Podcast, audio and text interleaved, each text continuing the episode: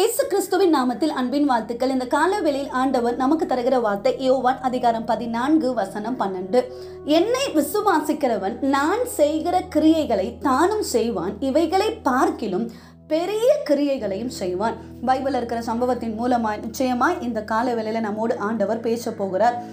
ஒரு மனுஷன் ஆண்டவர்கிட்ட வந்து அவர் முன்பாக முழங்கால் படிட்டு ஆண்டவரே என்னுடைய மகனுக்கு இறங்கும் அவன் ரொம்ப கொடிய வேதனைப்பட்டு கொண்டிருக்கிறான். அடிக்கடி தீயிலும் அடிக்கடி ஜலத்தில் போய் விழுகிறான். என்னுடைய மகனை உங்கள் சீஷர்கள் கிட்டத்தில் நான் கொண்டு வந்தேன். ஆனால் அவங்களால சுஸ்தமாக்க கூடாமல் போயிற்று அப்படின்னு சொல்கிறாங்க உடனே தான் ஆண்டவர் சீஷர்களை பார்த்து சொன்ன காரியம் விசுவாசம் இல்லாத மாறுபாடுள்ள சந்ததியே எது வரைக்கும் நான் உங்களோடு இருப்பேன் எது வரைக்கும் உங்ககிட்ட பொறுமையாக இருக்க இருப்பேன் அப்படின்னு சொல்லி அந்த மகனை என்கிட்ட கொண்டு வாருங்க அப்படின்னு சொல்லி ஆண்டவர் அந்த பிசாசை அதட்டினார். உடனே அது அவனை விட்டு புறப்பட்டதாம். இப்படியாக அந்த இளைஞன் சொஸ்தமானான் அப்படின்னு வேதத்தில் சொல்லப்பட்டிருக்கிறது.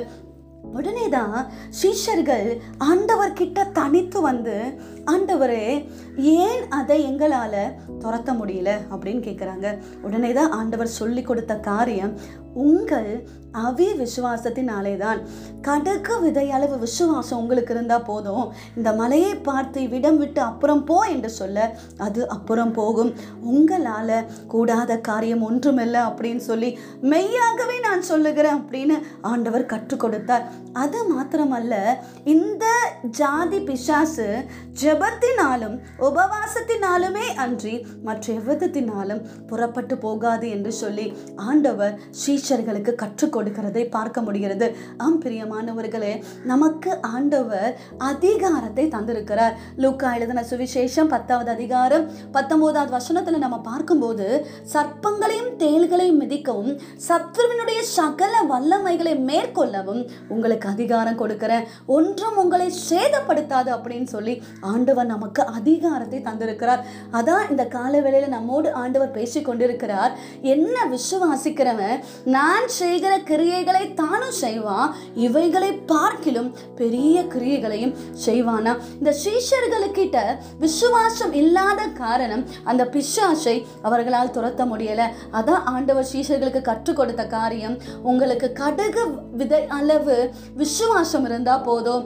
நிச்சயமாய் உங்களால பெரிய கிரியைகளை செய்ய முடியும் என்று சொல்லி இன்னொரு காரியத்தை நம்ம வேதத்தில் பார்க்கிறோம். இப்படியாக விசுவாசிக்கிறோம் நம்ம ஆண்டவரை யாக்கோபில் சுவிசேஷம் ரெண்டாவது அதிகாரத்தில் பார்க்கும்போது விசுவாசமும் கிரியைகள் இல்லாதிருந்தால் அது தண்ணில் தானே செத்ததா இருக்குமா நம்முடைய விசுவாசத்துல கிரியை இருக்கணும் அப்படின்னு சொல்லி ஆண்டவர் எதிர்பார்க்கிறார்.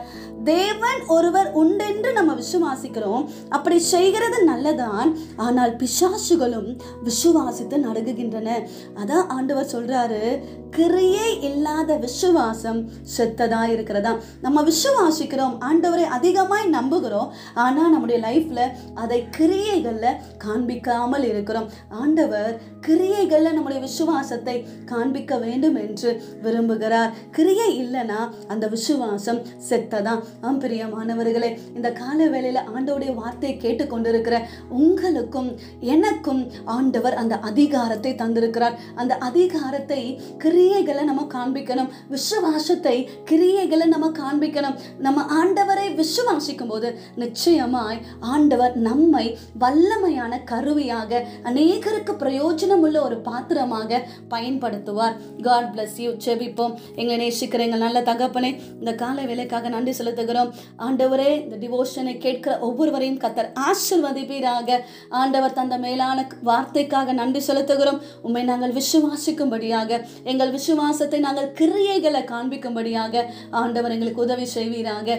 ஏசு கிறிஸ்துவின் நாமத்தில் செபிக்கிறோம். எங்கள் ஜீவன் உள்ள நல்ல தகப்பனே ஆமேன். உங்களது ஜெப விண்ணப்பங்களை தொடர்ந்து நாங்கள் செபித்துக் கொண்டிருக்கிறோம். நிச்சயமாய் ஆண்டவர் உங்களை ஆசிர்வதிப்பாராக. இந்த டிவோஷன் மூலமாய் உங்களோடு ஆண்டவர் பேசுகிறதை எங்களோடு பகிர்ந்து கொள்ளுங்கள். இந்த வார்த்தை அநேகருக்கு பிரயோஜனமாக இருக்கும் என்று நீங்கள் நம்பினீர்களானால் அநேகருக்கு ஷேர் பண்ணுங்க. God bless you